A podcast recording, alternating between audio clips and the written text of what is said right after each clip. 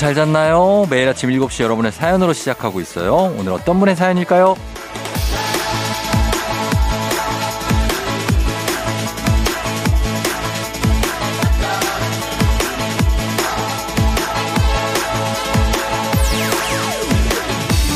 3928님, 쫑디, 묻지도 따지지도 말고 그냥 잘하고 있다고 해주세요.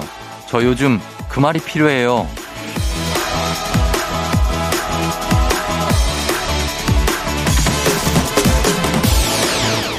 잘하고 있습니다.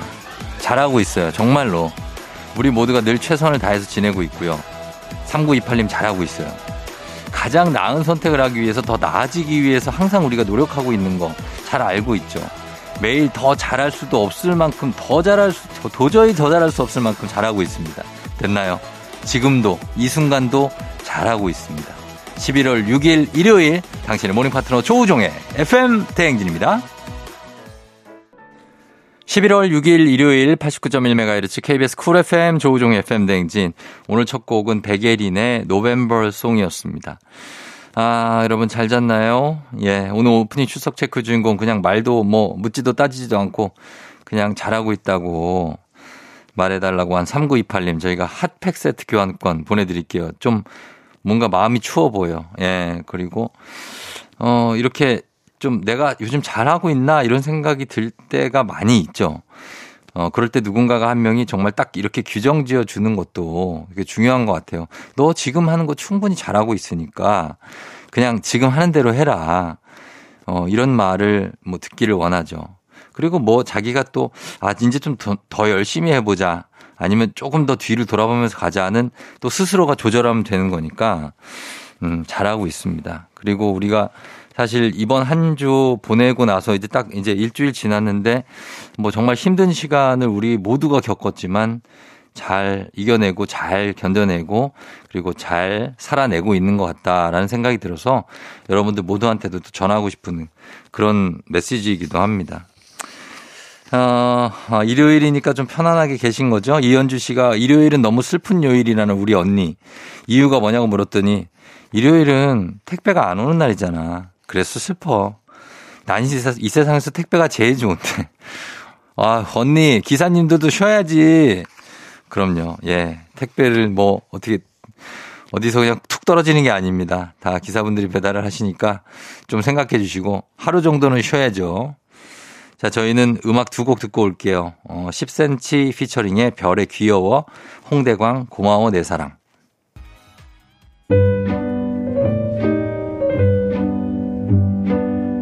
FM 대행진에서 드리는 선물입니다.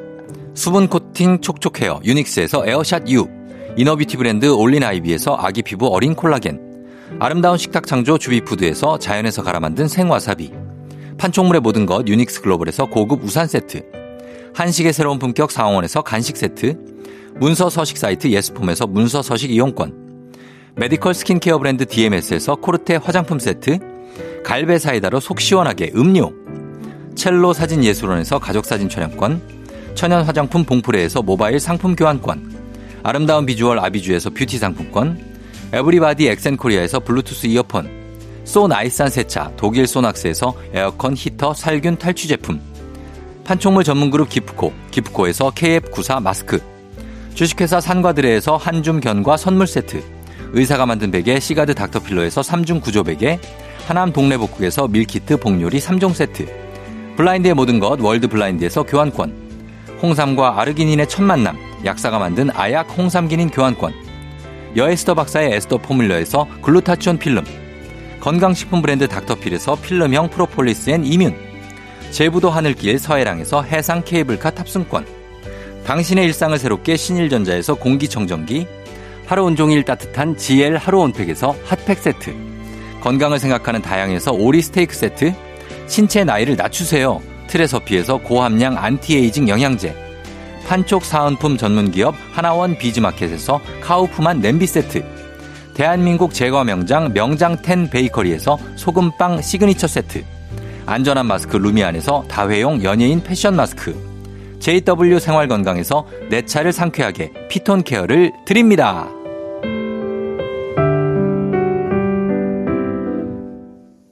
조우종의 팬댕진 함께하고 있는 일요일입니다. 그리고 11월이 또 이렇게 빠르게 지나가고 있네요. 진짜 11월은 좀 빨리 가는 것 같아. 그죠? 어, 그런 느낌이 좀 들기도 하고. 어, K124319795님. 홈이 곧 바다가 보이는 산에서 야하룻밤을 보냈어요. 텐트 안에서 두 대의 블루투스 스피커로 듣는 FM 대행진. 소소하지만 확실한 행복이네요. 소확행. 네. 곧 바다가 보인다. 포항이네요. 그죠? 그쪽에도 좀 산이 있으니까, 어, 정취가 있습니다. 바닷가가 보이는 산에서 하룻밤을 보낸다. 와, 바다랑 산을 둘 다 즐기는 거 아니에요. 기가 막히네요. 네. 그리고 어 6985님 요즘 목소리 재능 기부 활동을 하고 있는데 시각장애인 아동을 위한 동화책 목소리 녹음이요. 동물 소리, 할머니, 아기 목소리 등 구연 동화처럼 재밌게 녹음하려고 연습 많이 했는데 잘할 수 있게 응원해 주세요. 아, 진짜 이거 쓸모 있는 활동입니다. 이거 목소리 다 가능합니까? 동물이랑 할머니랑 아기. 어, 저는 할아버지 저는 가능합니다. 할아버지 가능하고 동물 중에서는 강아지, 뭐 돼지 가능한데 하여튼 예, 도와드리고 싶네. 어. 좋은 일 하시는 것 같습니다. 6985님, K124319795님 저희가 선물 챙겨드리면서 음악 듣고 오겠습니다. 박승표 씨가 신청하신 커피소년 힘내.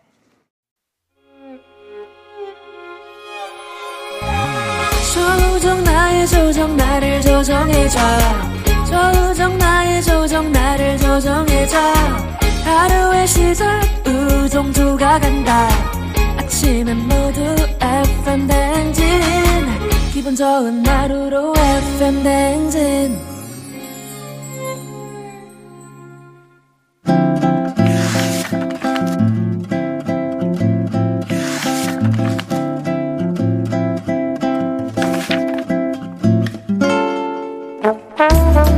매주 일요일 아침 7시 30분이면 문을 여는 라디오 책방 책 읽어준 남자 박태근 씨와 함께합니다. 북스타그램.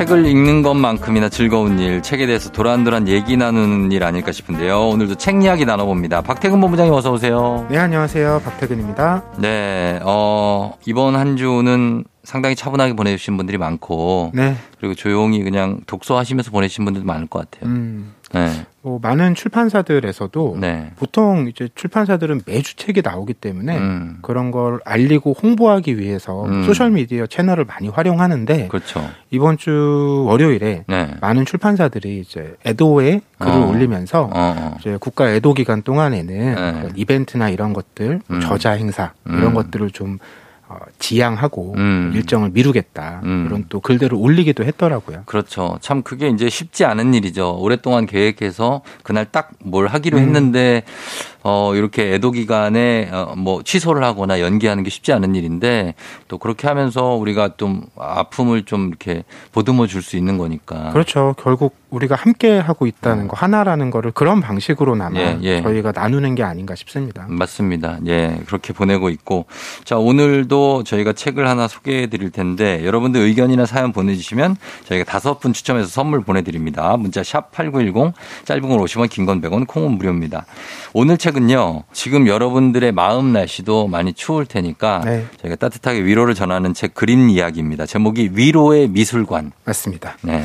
이 제목이 위로의 미술관인데 어, 이 책의 앞에 부제처럼 이런 문구가 붙어 있어요. 네. 음, 지친 하루의 끝 오직 나만을 위해 열려 있는 위로의 미술관. 음, 뭐 미술관이라는 게 물리적 공간이 있기 때문에 뭐 내가 가고 싶을 때 무작정 찾아갈 수는 없는데 그쵸. 이런 이제 그림을 담고 있는 책 한두 권 옆에 갖고 있으면 있으면, 어, 내가 필요할 때 음. 언제든지 그 미술관의 세계로 들어갈 수 있기도 하잖아요. 그렇죠. 어, 특히 이 책은 뭐 개별 작품뿐 아니라 네. 작가의 삶에 더 주목하고 있습니다. 어, 어, 그 작가의 삶 속에서 이제 우리가 어떻게 공감할 수 있는지 이런 음. 이야기를 찾아서 전하는데요. 네. 어, 이 책의 저자는 진병관 작가인데 음. 프랑스에서 네. 공인 문화 해설사로 일하고 계신 분이에요. 아, 그래요? 네, 그래서 뭐 역사나 미술 이야기들을 어. 그곳에 찾아오는 분들께 안내해주는 그런 아. 역할을 하시는데요. 네네. 어, 이분은 그 이 책에서 모든 절망을 경험했기에 모두를 위로할 수 있었던 예술가들에 주목하고 싶었다. 이렇게 음. 말하고 있습니다. 네.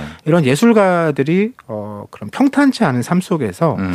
어떻게 그 예술에 대한 열정을 포기하지 않고 끝까지 자기 길을 살아갈 수 있었는지 음. 요런 물음표를 어, 갖고 음. 이야기를 풀어가고 있어요. 사실 우리에게 알려진 예술가들도 그렇고 사실 예술가의 삶이라는 게 그들에게 주어진 어떤 천재적인 예술적 능력과 음. 동시에 음. 어떤 뭐랄까요 좀 비극적인 아니면 좀 고뇌하는 삶을 동시에 주신 것 같다는 생각이 들어요. 맞아요. 네. 네. 그런 삶을 아마 작품에 온전히 담아냈기 때문에 네. 어, 그들이 세상을 떠난 지 오래됐지만 음. 우리가 여전히 그 작품에 오랫동안 공감하는 거 아닌가 싶은데요. 음. 예. 예. 어, 뭐 이 책에 여러 이제 작가 한 25명의 작가들이 나오고 있는데 음. 어, 제가 소개해드리고 싶은 작가는 네. 애초부터 예술가는 아니었으나 아 그래요. 그런 꿈을 오랫동안 품고 있다가 음. 어떤 인생의 지점에서 음. 어, 우연과 운명처럼 어. 예술가로 삶을 바꿔낸 사람들의 이야기입니다. 아, 그렇게 되는 분들이 있죠. 네. 예. 이첫 번째 작가는 모리스 허시필드라는 사람인데 어. 어, 이 사람은 이제 폴란드의 작은 도시에서 태어났는데 아. 그 유대인에 대한 압박이 심해져서 미국으로 이주를 합니다. 예, 그리고 예. 미국에서 꽤 성공한 기업가가 돼요. 어. 그래서 기업가로 살다가 한 60살 즈음 됐을 때 예. 1930년대 후반입니다. 음. 일에서 은퇴를 하고 은퇴하고. 그때부터 본격적으로 그림을 그리기 시작하는데 아. 한 2년 후쯤에 네. 우연찮게 이 사람 작품 두 점이 네.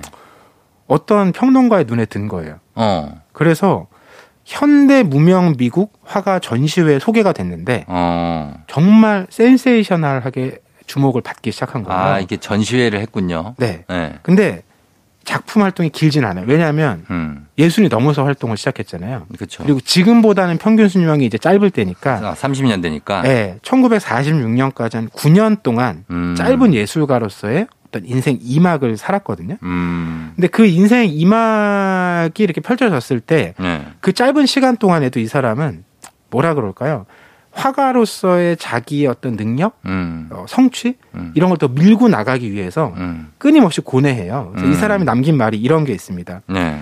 내 마음은 무엇을 그리고 싶은지 음. 잘 알고 있는 것 같은데 음. 내 손이 음. 그 마음처럼 만들어내지 못하는 것 같다. 아. 그러니까 이 말이 저는 흥미로웠던 게 네. 아니 이 정도 자기의 성공한 삶을 살았고 음. 인생 후반부에 그런 또 화가로서 주목을 받았다면 네. 되게 즐겁고 행복하고 어, 만족스러울 그렇죠. 것 같거든요. 그렇죠. 그 아, 이쯤 되면 이런 어. 생각을 할 것 같은데 네. 이런 고민을 끝까지 밀어붙였다라는 게 음. 참 신선했어요. 음, 그러니까 뭐 굉장히 늦은 나이에 화가가 된 그런 분이라고 했을 텐데 이렇게 이런 분들이 은근히 많아요. 화가들 중에는 제 2의 인생에 자신의 천재적인 능력을 발견하거나 맞습니다. 이런 화가들 많죠. 특히 그런 화가들 중에 그러니까 그런 화가들이 대부분 정규 교육을 안 받았잖아요. 그 네. 어, 미술 교육을. 그렇죠, 그렇죠. 그러니까 뭐 그 원근법이라든지 뭐 그런 건 없죠. 뭐 구도 명암 이런 네. 거에 이제 얽매이지 않는 거죠. 맞아요, 맞아요. 정말 순수한 즐거움. 그래서 더 좋은 그림이 나오는 것 같아요. 맞아요. 네. 그래서 한편으로는 이런 분들을 이제 라이브 아트라고 해서 네. 소박파라고 부르기도 하고 음. 또 이런 사람들을 약간 내려까면서 아 일요 화가다. 이리오 화가 그러니까 저 사람은 아. 평일에는 본업이 있고 주말 골퍼처럼 그렇죠. 어. 그렇게 부르는 호칭도 있었는데 네, 네. 이 맥락에서 정말 가장 큰 성공을 거둔 음. 가장 유명해진 화가가 네. 바로 애나 메리 로버트슨인데요. 음. 이 작가는 75세 그림을 그리기 시작했어요. 대단합니다. 네. 이분은 100세 넘게 사셨거든요. 아. 근데 농부 가정에서 사- 태어났기 때문에 음. 12살부터 부잣집에 가정부로 들어가서 일을 했고 음. 평생을 이제 다섯 아이를 키우고 남편과 살다가 음. 이제 남편이 세상을 떠났어요. 네. 그리고 소일거리로 자수를 해왔는데 네. 관절염이 심해져서 자수도 할 수 없게 된 거예요. 아하. 그때 동생이 네. 누나 그러면 한번 그림을 그려보면 어때요? 음. 그래서 자기가 평생 살아왔던 그런 농촌의 삶과 풍경을 이제 그리기 시작했는데 음. 이게 뭐 어디 비싸게 팔린 게 아니고요. 음. 그 동네 사람들한테 선물로도 주고 음. 뭐 동네 약국에 걸려 있었던 거예요. 어.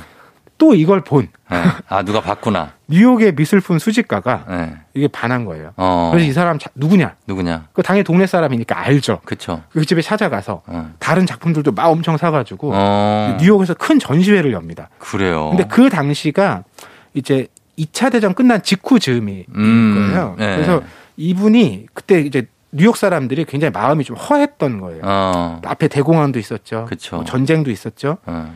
그, 그 마음을 위로해주는 아하. 농촌의 정겨움. 좀 편안한 그림이었구나. 네. 예. 그래서 정말 국민 화가가 됐고요. 음. 어, 이분은 결국 나중에는 네. 모지스 할머니, 어. 그랜마 모지스 그랜마 모지스. 이렇게 불리면서 정말 전 국민이 아는 화가가 됩니다. 음, 그랜마 모지스는 들어본 것 같아요. 75세에 이제 화가의 꿈을 새롭게 키워서 평생 일만 하시다가 이렇게 새로운 취미로 이 정도의 성취에 이르렀다는 것은 사실 아무나 할 수 없는 일이고 어떻게 보면 되게 영화 같은 일이네요. 그러니까요. 그러니까 이분의 나이를 빼고 봐도 네. 드라마틱한 일이거든요. 그렇죠. 근데 나이를 더해 보면 어. 더 이제 신기한 일이죠. 어, 네. 이분이 여든 아홉에 네. 회고전을 열었고 음. 아흔이 넘어서 타인제 표지 모델이 됩니다. 아, 진짜. 그리고 100세 생일에는 네. 뉴욕 주지사가 모지스 할머니의 날을 아예 지정을 하고요. 와. 그 100세 생일이 지난 한 해 뒤에 음. 101세 때 음. 가족의 품으로 돌아가시고. 돌아가셨거든요. 어. 근데 이분의 삶이 한국에서도 몇 년 전부터 꽤 많이 알려졌어요. 음. 직접 쓴 책도 소개가 됐거든요. 예, 그 예. 책의 제목이 인생에서 너무 늦은 때란 없습니다. 음. 그 책에 나오는 한 문장을 좀 나누고 싶었는데요.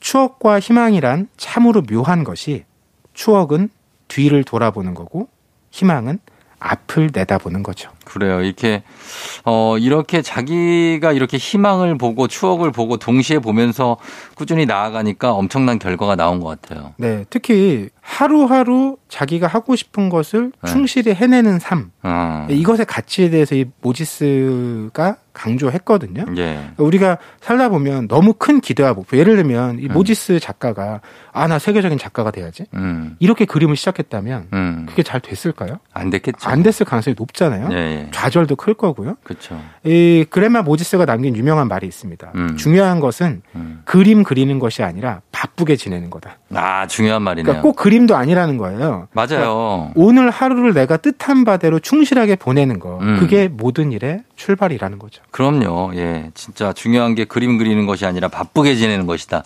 우리 바쁘게 지내는 게 쉽지 않거든, 생각보다. 쉬고 싶고 눕고 싶고 안 있고 싶은데 맞아요. 바쁘게 사는 거 정말 건강하게 사는 길인 것 같습니다. 자, 그럼 저희 음악 한 곡 듣고 와서 책 얘기 계속 해보죠. 음악은 로라 피기, Let There Be Love.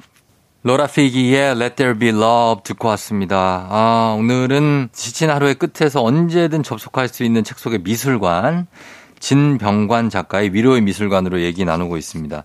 이 책은 보니까 전체가 위로의 메시지로 구성이 된 것 같습니다. 이분은 프랑스 공인 문화 해설사로 네.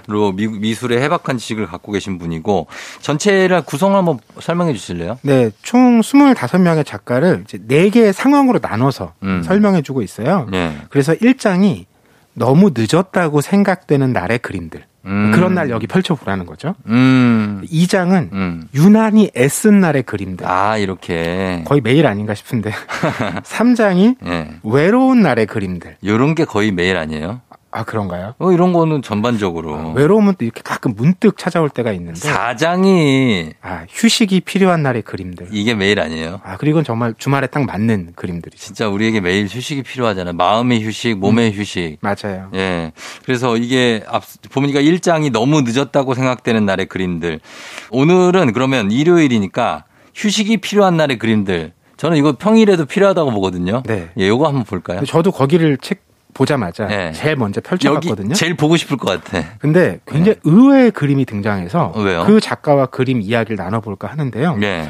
많은 분들이 이름만 들어도 그림을 떠올릴 수 있는 작가입니다. 음. 피터르 몬드리안. 몬드리안? 네. 아, 추상화. 네. 알죠. 그 정사각형 캔버스에 예, 예. 빨강, 노랑, 파랑으로 색칠한 그렇죠. 사각형들이 있고요. 예. 또막 교차되는 수평선과 수직선들이 오가죠. 음. 근데 이게 얼추 보면 네. 겉에서 보면 굉장히 건조하고 차갑게 느껴지지만 음. 또 한편으로 많은 사람들이 음. 이런 추상화에서 네. 오히려 편안함을 느낀대요. 아. 그러니까 굉장히 구체적으로 막 그려져 있으면 네. 어 그게 오히려 피곤한 거예요. 내, 그러니까 내. 음. 마음에 여유가 없으면 그게 안 들어오는 거죠. 그렇죠. 근데 이건 특별한 정보를 주지 않으니까 음. 오히려 내가 부담 없이 음. 그냥 보면서 마음이 편안해진다고 하더라고요. 음. 아, 그래요? 이 그림은 뭐 사실 너무나 유명한 그림이라서 뭐 여기저기에 다 어, 건물에 가면 어디 카페 가면 하나쯤 걸려 있죠. 하나씩은 네. 걸려 있는 그런 그림이기도 한데 이 몬드리안이 사실 처음부터 추상화가는 아니었죠. 추상화가는. 맞아요. 이제 그 삶도 이 책에서 흥미로운 대목인데요. 네.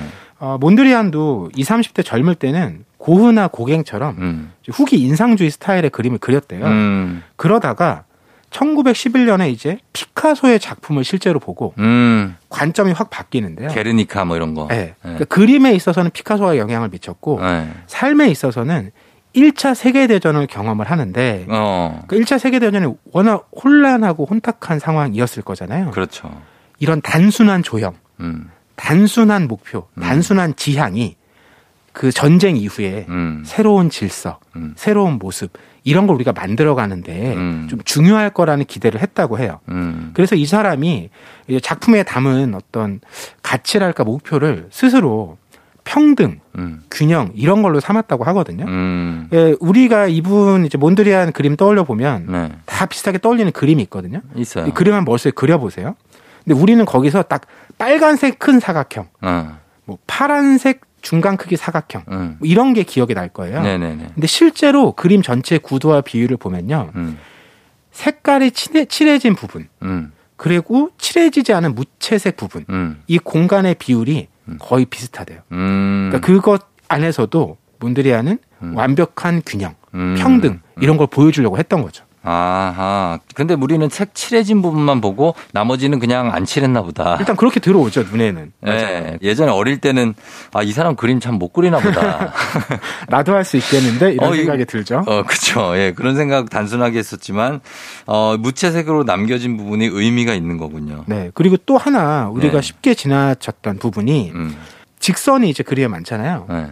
대각선을 허용하지 않아서 음. 집에 있는 모든 가구도 네. 직선으로 배치.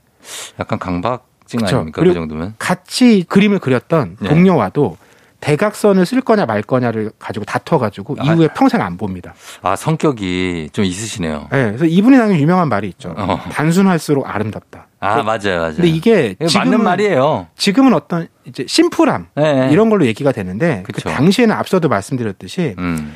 복잡한 현실이 있잖아요. 네. 그것과 대비되는 단순함. 음. 거기에서 어떤 평온함 음. 이런 걸 찾고 싶었던 마음이 컸던 것 같아요. 그런 것 같죠. 이때 시, 이때도 1900년대 초반이겠죠? 이때 그러니까 아무래도 뭐 좀 많이 지쳤을 거예요. 너무 막 산업화가 막 빠르게 진행되니까 음. 지치기도 전쟁도 많고 그런 영혼들을 좀 달래주기 위한 몬드리안의 세계가 아니었나 하는 생각이 듭니다. 그래서 이렇게 추상파라는 게 뭐 피커서도 마찬가지고 사실 이분들이 다 처음에는 이제 정밀한 그림을 그리시다가 음. 나중에 추상파로 전환하는 게 뭔가 그 보는 관점을 좀 다르, 다르게 해보자. 그러니까요. 이런 걸 제시하는 거죠. 음, 그러니까 네. 추상화라는 게 이렇게 생각해 보면 간단한데 네. 어떤 구체적인 장면이 있잖아요. 음. 이걸 아주 멀리서 보면 네. 다 추상화로 보이게 됩니다. 그렇죠. 그러니까 가까이서 보면 별 모양이지만 어. 멀리서 보면 그거는 동그라미나 사각형으로 보일 수 있는 거잖아요. 예, 예, 예. 선이 이제 히, 흐릿해지니까. 흐리, 흐리죠, 흐리죠. 그러니까 결국에는 이제 구- 추상과 구체라는 것도 음, 어떤 적절한 거리의 차이 음, 이거거든요. 그러니까 이 책에서 이제 위로의 미술관이잖아요. 음, 위로라는 것도 바로 그 적절한 거리를가 필요하다는 얘기를 하고 있어요. 음. 남에게도 네. 나에게도. 그러니까 때로는 너무 힘든 일이 닥쳐왔을 때 음, 조금 거리를 두고 보면 위안이 되는 경우도 있고 음, 또 한편으로는 가까이 들여다 봐야만 음, 우리가 확인할 수 있고 또 해결할 수 있는 그런 문제의 지점들도 보이는 것이고 음, 이걸 너무 한쪽으로 고정하려고 하는 음. 이런 것에서 벗어나서 우리가 서로 좀 위로할 수 있는 각자의 균형 잡힌 거리감 음, 이런 걸 찾기 위한 노력들을 좀 해야 될 것 같고요. 음. 이 책에서 등장한 25명의 작가들도 삶 속에서 그런 도전과 고민을 했던 음. 바로 그런 삶이라는 게 작가의 설명입니다. 그렇죠. 우리가 때로는 너무 이게 명료한 현실하고 맞닥뜨리는 게 부담스러울 때 아까 말씀하신 것처럼 그럴 때 좀 흐릿하게 보는 것도 좀 필요한 것 같고 음. 예를 들면 뭐 비가 올 때나 아니면 눈에서 눈물이 날 때 세상이 좀 흐릿하게 보이지만 저 예뻐 보일 때가 있잖아요. 음. 어떻게 보면 그런 걸 위해서 물이 있고 눈물이 있고 이- 그런 게 아닌가 하는 생각도 들고 조금은 좀 거리를 두고 뭐 대상을 살펴보는 것도 뜻깊은 일이 아닐까 생각이 네. 듭니다. 네. 자, 지금까지 오늘은 진병관 작가의 책이죠. 위로의 미술관 함께 살펴봤고요. 여러분들도 어, 이렇게 작품을 보면서도 위안과 위로를 받으셨으면 하는 바람입니다. 박태근 본부장님 감사합니다. 안녕히 가세요. 네, 고맙습니다. 조우종 FM대행진 2부 함께하고 있습니다. 자, 저희는 잠시 후 3부에 서정민 기자님과 함께 뮤직 업로드로 다시 돌아올게요.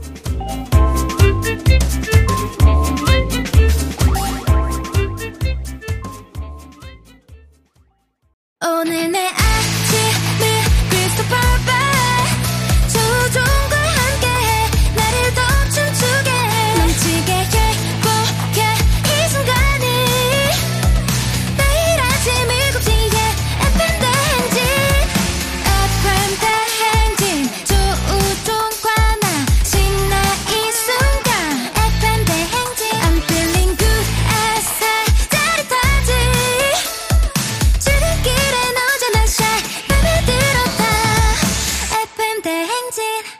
조종의 FM 대행진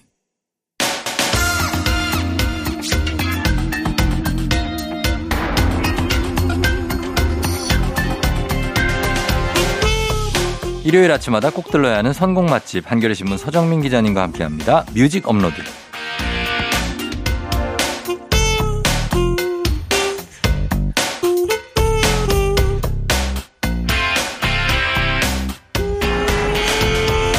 때로는 어떤 말보다도 몇 분짜리 짧은 노래 그리고 가사 한 소절이 따뜻한 위로가 되기도 하죠. 오늘은 어떤 노래로 우리 마음을 데워주실까요? 서정민 기자님 어서 오세요. 네, 안녕하세요.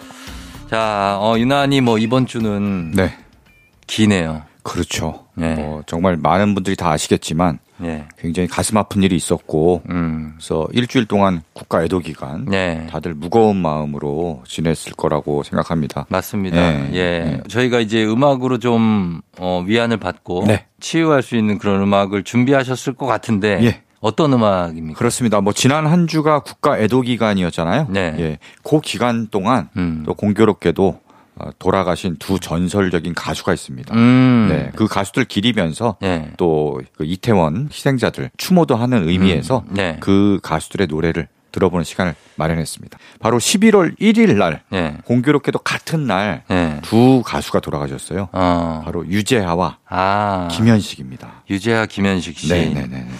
우리나라에 정말 큰 별 두 분이죠. 그죠? 그렇죠. 음악계에 있어서. 그렇습니다. 예. 뭐 우리나라 가요계의 역사를 바꿨다. 그렇죠. 이런 평가를 받는 두 분인데요. 음. 먼저 유재하 씨 얘기를 좀 하자면요. 예. 1987년 음. 11월 1일에 예. 아 당시 교통사고로 세상을 떠났어요. 맞아요. 예. 27살이었죠. 그렇 당시 스물 만으로 치면 25살. 다섯 살 예, 만으로 치면 25살. 너무나 어린 나이였네요. 그렇습니다. 예. 정말 그때 이제 친구가 운전한 승용차 타고 조수석에 앉아 있다가 음. 교통사고가 나왔고 네. 세상을 떠났는데요. 그때가 본인 이름을 내걸고 음. 앨범을 처음 낸지 네. 얼마 안 됐을 때였어요. 그 앨범에 있는 네. 곡들이 다 유작이 됐어요. 그렇습니다. 네. 그 앨범이 통째로 이제 유작 앨범이 됐고요. 네. 다 정말 그 대신 이 한 장의 앨범이 네. 우리나라 가요계의 역사를 네. 엄청나게 바꾼 어, 명반이 됩니다. 완전 명반이고 그 그렇습니다. 음반을 저도 가지고 있었지만 어, 네. 한곡 한 곡이 다 정말 엄청난 곡들이에요. 맞아요, 맞아요. 네. 그래서 이 앨범은 한국 대중음악 명반, 100대 명반 이런 네. 거 뽑을 때 항상 1위 아니면 2위를 해요. 저도 1위일 것 같아요. 네네네. 예, 이 음악이. 그러면 여기에 들어있는 곡들이 아, 정말 고르시기 쉽지 않았을 텐데 네네네. 어떤 곡들을 그러면 첫 곡은 어떤 곡을 들어볼까요? 첫 곡은요. 네. 어, 내 마음에 비친 내 모습이라는 곡을 아, 골랐는데요. 정말 제가 제일 좋아하는 아, 노래예요. 그래요? 이 노래? 제가 이거 복면가왕에서 맞다, 맞다. 선우정아 씨하고 맞아, 맞아, 부른. 노래가 이 노래예요. 맞아요, 맞아요. 아, 복면가왕 그 그걸 또 자- 깜빡하고 있었네. 자꾸 얘기할 수밖에 없는 게 네네. 예, 이게 또 제 곡으로 올라와 있거든요. 나 음원 사이트에 음원, 음원 사이트에. 있군요. 그 대신에 이제 네. 제 이름은 아니고 네네. 광마우스로 광마우스. 올라와 있는데 아 이 곡은 정말 너무나 네. 사랑할 수밖에 없는 곡이죠. 그렇습니다. 예. 정말 유재하는 원래 한양대 작곡가 출신이거든요. 아. 클래식을 공부했어요. 예, 예. 근데 본인이 이제 대중음악 쪽에 관심을 갖고 음. 그래서 대중음악계 이 처음에는 건반 음. 세션으로 활동을 했어요. 예, 예. 그래서 조용필과 위대한 탄생 아. 뭐 이런 거라든지 예. 김현식과 봄 여름 가을 겨울 그렇죠. 이런 데서 막 키보드 치다가 예, 예, 예. 내 앨범을 내겠다 음. 하고 내서 발표한 노래 중에 하나가 바로 내 마음에 비친 내 모습이고요. 음. 유재하가 생전에 네. 방송에 출연한 적이 딱 한 번 있습니다. 그 이 곡 불렀죠. 맞아요. 이 곡이에요. 맞아요. 그 의상도 기억이 나요. 약간은 그 자켓에 청바지 같은 거 입었어요. 청 청 패션이었던 예, 것 같아요. 예. 어, 맞아요. 당시에 이제 좀 핫하다는 분들이 입는 어. 청청 패션 뭐 예. 그랬던 기억이 나는데요. 예. 생전에 유재하 씨랑 같이 이제 밴드 활동하고 했던 음. 이런 분들 얘기를 들어보잖아요. 네. 굉장히 말도 없고 수줍고 이런 것 같지만 음. 상당히 또 남들 앞에서 어. 막좀 좀 쇼맨십도 좀 있고 어. 사람들이 환호하고 이런 걸 굉장히 좋아했다고 해요. 소위 말해서 끼가 있으셨구나. 맞습니다. 네, 예. 맞아요. 무대에서 어떤 끼가 발휘되는 음. 그런 스타일이었다고 해요. 음. 그래서 계속 활동을 했으면은 정말 멋진 슈퍼스타가 됐지 않았을까. 그럼요. 이런 생각을 합니다. 어, 그래서 더욱더 아쉽지만 또 소중한 곡이죠. 일단 내 마음에 비친 내 모습 첫 곡으로 가고요. 네. 그리고 두 번째 곡은요? 네. 다음 곡은 가리워진 길을 준비했는데요. 아, 이 곡도 명곡이죠. 가리워진 길. 예. 정말 명곡입니다. 가리워진 사실 길. 앨범 하나하나가 다 명곡이에요. 다 좋아요, 다. 그래서 고르기가 굉장히 힘듭니다. 차라리 네. 전곡을 다 틀면 편할 텐데. 맞아요. 네. 예. 사실 이 노래는요. 유재하가 발표하기 전에 네. 먼저 예. 김현식이 아, 발표를 네, 했었어요? 먼저 불렀어요. 아. 먼저 불러서 앨범에 담아서 발표를 했습니다. 아. 왜냐하면 김현식과 봄, 여름, 가을, 겨울 이제 밴드에서 음. 건반을 쳤다 그랬잖아요. 네. 그래서 그때 인연으로 해서 유재하가 먼저 만든 곡을 음. 김현식이 먼저 불러서 발표를 했고요. 두 버전이 당연히 다르죠. 김현식의 아, 상상이 안 되는데 어. 김현식 씨는 들어본 적이 없어요. 좀 허스키하게 터프하게 이제 불렀고 예. 그 다음에 유재하는 좀 담백하게 불렀는데 그렇죠. 사실 김현식 버전보다 유재하 버전이 우리한테 훨씬 더 익숙하죠. 물론이죠. 네. 예, 예. 자, 그러면 어, 일단 이 두 곡을 먼저 들어보도록 하겠습니다. 유재하의 내 마음에 비친 내 모습, 가리워진 길. KBS 쿨 FM 조우종의 FM 대행진. 자, 오늘 일요일 오늘은 뮤직 업로드에서 11월 1일에 세상을 떠난 가수 유재하 씨 그리고 조금 있다가 또 음악을 들어보겠지만 김현식 씨를 추모하면서 함께 음악을 들어보고 있습니다. 자, 이번 곡도 유재하 씨 곡 어떤 곡 들어볼까요? 네. 유재하의 이 첫 앨범은요. 네. 사실 한 사람을 위한 음. 연서라고 할 수 있어요. 아, 어, 그래요. 사랑하는 사람에게 보내는 편지와 같은 아, 거죠. 유재하 씨도 뭐 네. 사랑하는 사람이 있었을 거고. 네. 그렇죠? 당시에 실제로 여자친구가 있었고요. 네. 사랑하는 여자친구가. 음. 여자친구가 오보의 연주자였어요. 아, 그래요? 네. 어. 그리고 이 앨범에도 참여를 했습니다. 아. 오보의 연주가 들어갔어요. 아, 그래요? 네네. 어, 어. 그래서 그 여자친구에게 바치는 어떤 연서 같은 앨범을 만들었고요. 음. 그 연서의 백미가 네. 앨범의 마지막 곡으로 수록된 음. 지금 이 노래라고 할 수 있습니다. 음. 바로 사랑하기 때문에. 아, 네. 사- 제일 사랑을 많이 받은 곡이죠. 그렇죠. 제일 네. 많이 사랑을 받았고 음. 이 앨범을 대표하는 노래고 그렇죠. 앨범 제목이기도 하고요. 네. 그렇습니다.